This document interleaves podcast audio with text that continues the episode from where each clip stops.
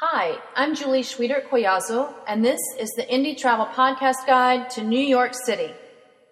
New York City hardly requires any introduction.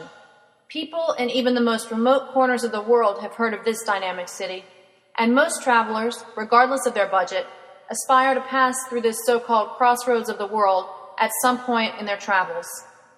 But there's the New York of television and movie fame, and the New York of guidebooks both of which are very different from the New York of New Yorkers.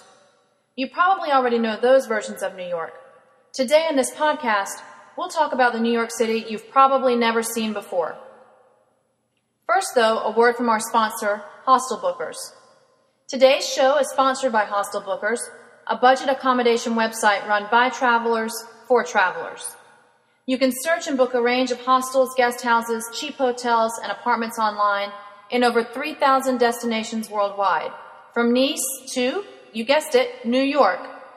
As the only independent hostel booking website that doesn't charge a booking fee, Hostel Bookers offers the cheapest prices and value for backpackers and budget travelers.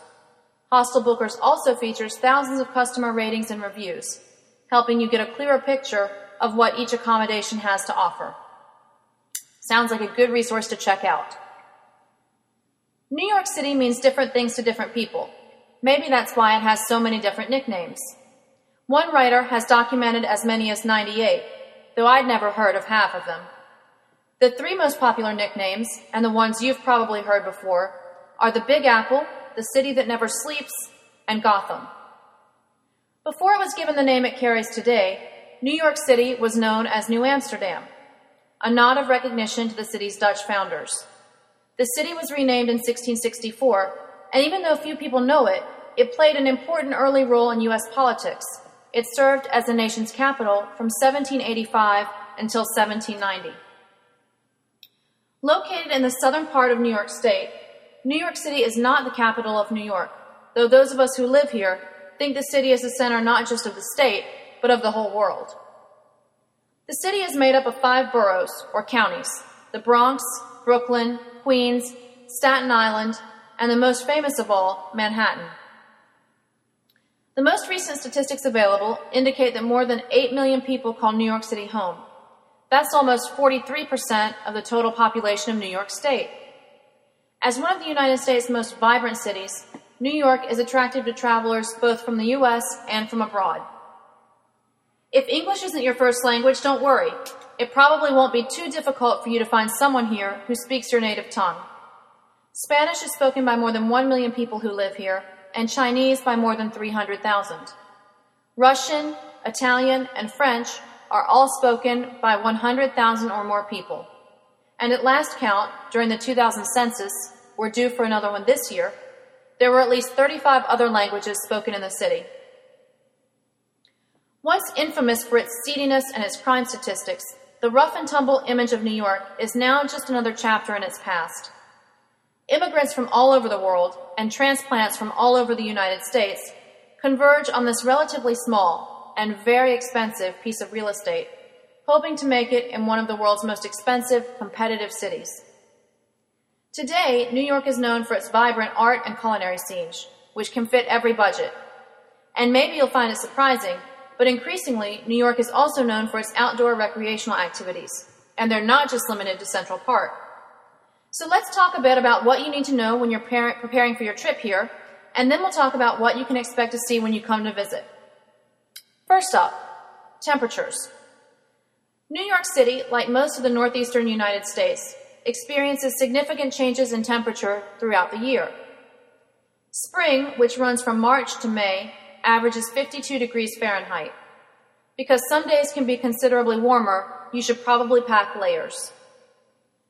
Summer, from June to August, averages 75 degrees, but it can get as hot as the high 90s.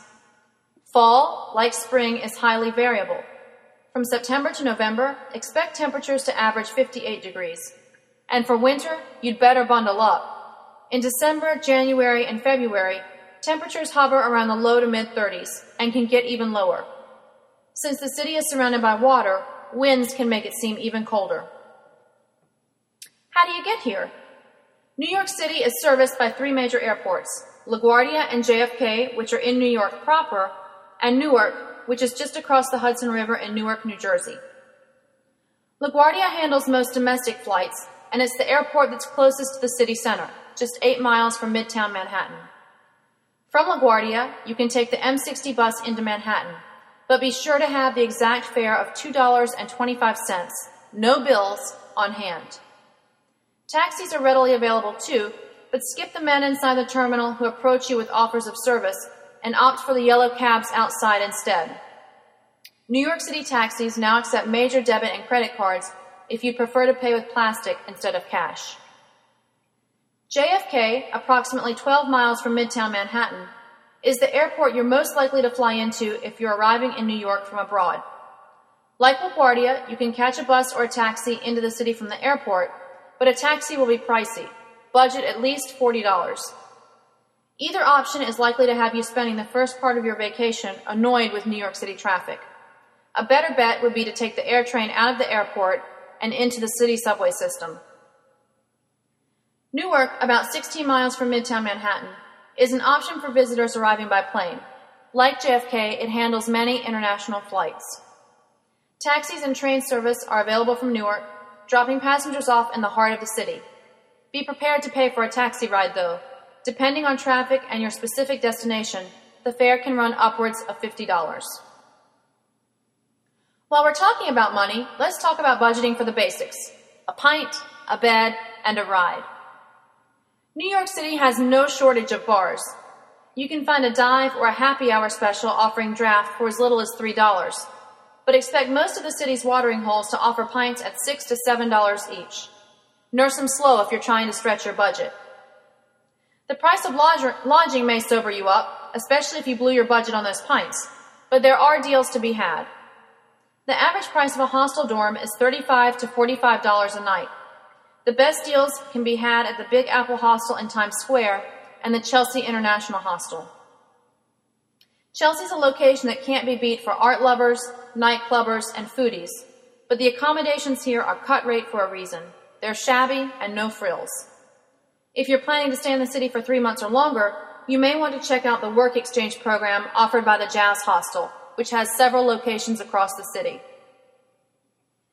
If you're a step above hostels, but you don't have a Plaza, Ritz, or Trump pocketbook, the best mid-range options can be found at chain hotels like Holiday Inn, Ramada Inn, and Comfort Inn in Long Island City.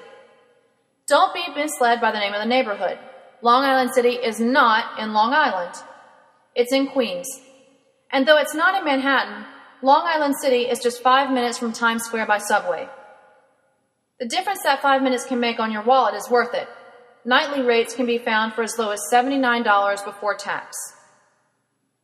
If your budget, budget is a bit more generous, Manhattan is home to the flagships of many hotel chains. And in recent years, we've experienced a boutique hotel boom too. Prices at boutique properties like the Gem Hotel start around $140 a night, depending on the season. But if you're particularly flush with cash, the Four Seasons offers rooms ranging from $600 a night to just short of $1,000. Beer, bed, what else? Ah, transportation. As much as New Yorkers complain about the rising cost of their public transportation system, New York City Transit is one of the world's most comprehensive subway and bus systems. The current price per ride is $2.25, but you'd be much better off to buy an unlimited pass. Unlimited passes come in daily, weekly, or monthly increments and can be bought with cash, credit cards, or debit cards inside any metro station. Look for the metro card machine in each station. Underground and above, New York can seem utterly overwhelming to first time visitors. You're in for a surprise though. It's actually one of the US's most compact and navigable cities, especially if your visit is confined to Manhattan. Even for the most directionally impaired traveler, it's easy to get oriented in Manhattan, which is laid out on a grid system. The Hudson River is to your west, the East River is, as the name suggests, to your east. In between, avenues run west to east and streets run south to north. The number of the avenues gets lower as you move east. Street numbers get higher as you move north. The system doesn't apply completely downtown, where many street names, like Wall Street, Canal Street, and Houston Street, not Houston, hark back to the early days of the city. Grab a free map in any subway station and you'll be oriented in no time. Now, another word from our sponsor, Hostel Bookers. If you're traveling to New York on a budget, you can search and book your accommodation online with no booking fee at our sponsor's website, hostelbookers.com. From stylish, modern budget accommodation in fashionable Manhattan to lively student hostels in Brooklyn, Hostel Bookers has a wide range of places to stay on a budget. Prices start at just $17 per night for a dorm bed with Hostel Bookers. Don't tell New Yorkers, though, they might just give up their lease. Let's talk a little bit about food and drink in the city. New York's culinary landscape has been defined by films as a smorgasbord comprised of pizza, hot dogs, and pretzels served up from street carts, and steaming bowls of pasta served alongside tables of mafioso in Little Italy. You can find all those things here, but it would be a shame if you limit yourself to them. For one thing, street food has become incredibly sophisticated in the past few years. You can find dumplings, ice cream and Belgian waffles, barbecue, enchiladas, Jamaican jerk chicken, and Indian biryani, all dished out of food trucks that park temporarily at curbs around the city. Traveling foodies shouldn't miss Chelsea Market, a former Nabisco warehouse converted into a food and shopping arcade. Thai, Italian, American seafood, and organic local fare are just a few of the specialties here, and the bakeries turning out fresh bread and pastries can't be beat. Visit in the late afternoon when many of the shops sell their goods, including sandwiches, at half price. Let's talk about some of the things that you can see in New York City. Most guidebooks recommend the same set of tried and true tourist attractions the Empire State Building, the Chrysler Building, the Statue of Liberty. But New York City offers many more activities and sights to see than can possibly fit into the pages of even the most novel and comprehensive guide. One of the newest attractions, the High Line, is an elevated park that's just a short walk and currently runs from Gansevoort Street to 20th Street. Eventually, it will extend all the way to 34th Street. It doesn't cost a dime to visit, and though the warmer months are the best times to walk along the High Line path, enjoying views of the Hudson River and the native plants landscaping the park, it's such a lovely place that it's worth a visit any time you're in town. During the summer months and into early fall, it's just a short walk from the High Line to the Hudson River Park, which runs almost the entire length of Manhattan. This park, more than 10 years in the making, is comprised of cycling, running, and rollerblading paths, places for picnicking, enjoying open air concerts and movies, both of which are offered by the city for free during the summer, and kayak launches. All of those activities are free. Within the park's boundaries is the Chelsea Pier Sports Complex, where you can bowl, golf, or practice your swing in the batting cage for a modest fee. There's also a trapeze school and a sailing school in the park. If you're visiting in winter months, you can enjoy ice skating for free in Bryant Park, located behind the main branch of the New York Public Library. Skates are provided. In summer months, free films are offered on the same lawn every Monday night. If the outdoors isn't your thing, then there's plenty of indoor entertainment to keep you busy throughout your visit, too. The Comix Comedy Club in the newly trendy Meatpacking District has a comedy night called Get Your Yucks for five bucks. It's just one of dozens of comedy clubs around the city. If you're one of the many visitors who want to see a Broadway show, be sure to check out the cut rate ticket vendor TKTS, which has its main booth in the middle of Times Square. They offer same day tickets for most Broadway shows at a cut price rate. If you're the museum type, don't overlook some of the smaller, lesser known institutions in the city. They may not have the same name recognition that MoMA and the Met do, but the Museum of Chinese in America and El Museo del Barrio are both wonderful neighborhood museums showcasing artwork that reflects the cultural diversity of New York. With lower ticket prices and fewer visitors, you don't really have an excuse not to visit these museums. If you're really on the cheap, I recommend follow- following New Yorkology on Twitter. She maintains a list of free admission days as well as other announcements about current events around the city many of which are affordable for the budget traveler. Every major guidebook publisher has a New York City title in its collection, but some of the offbeat guides written by locals offer travelers of all types specialized guides that are better choices. Whatever your interest, there's probably a guide for it. Just a few that come to mind Off the Beaten Subway Track, Field Guide to the Natural World of New York City. Yes, there is such a thing. Bloom's Literary Guide to New York, the Slow Food Guide to New York City, the Jazz Guide to New York City, and the Cheap Bastards Guide to New York City. That one's particularly popular with the budget traveler. Once you've done New York, though to be honest, one is never really done with New York, you can easily use the city as a jumping off point for any other major East Coast destination, including Boston, Washington, D.C., and Philadelphia. Budget buses, including Fung Wah and Bolt, offer tickets between $1 and $20 each. Bolt buses are becoming increasingly popular with frequent travelers on a budget, not the least reason being that they're equipped with Wi Fi. Amtrak trains, and of course the airports, also serve as points of departure if you're in a hurry to move faster. After New York, though, you just might need a rest. Before I go, thanks again to Hostel Bookers who sponsor today's show.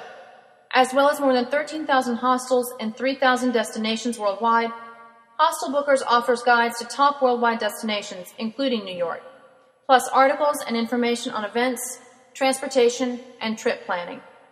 Check out the Hostel Bookers blog on hostelbookers.com for information on where to stay in New York and their favorite things to do on a budget. Until next week, travel well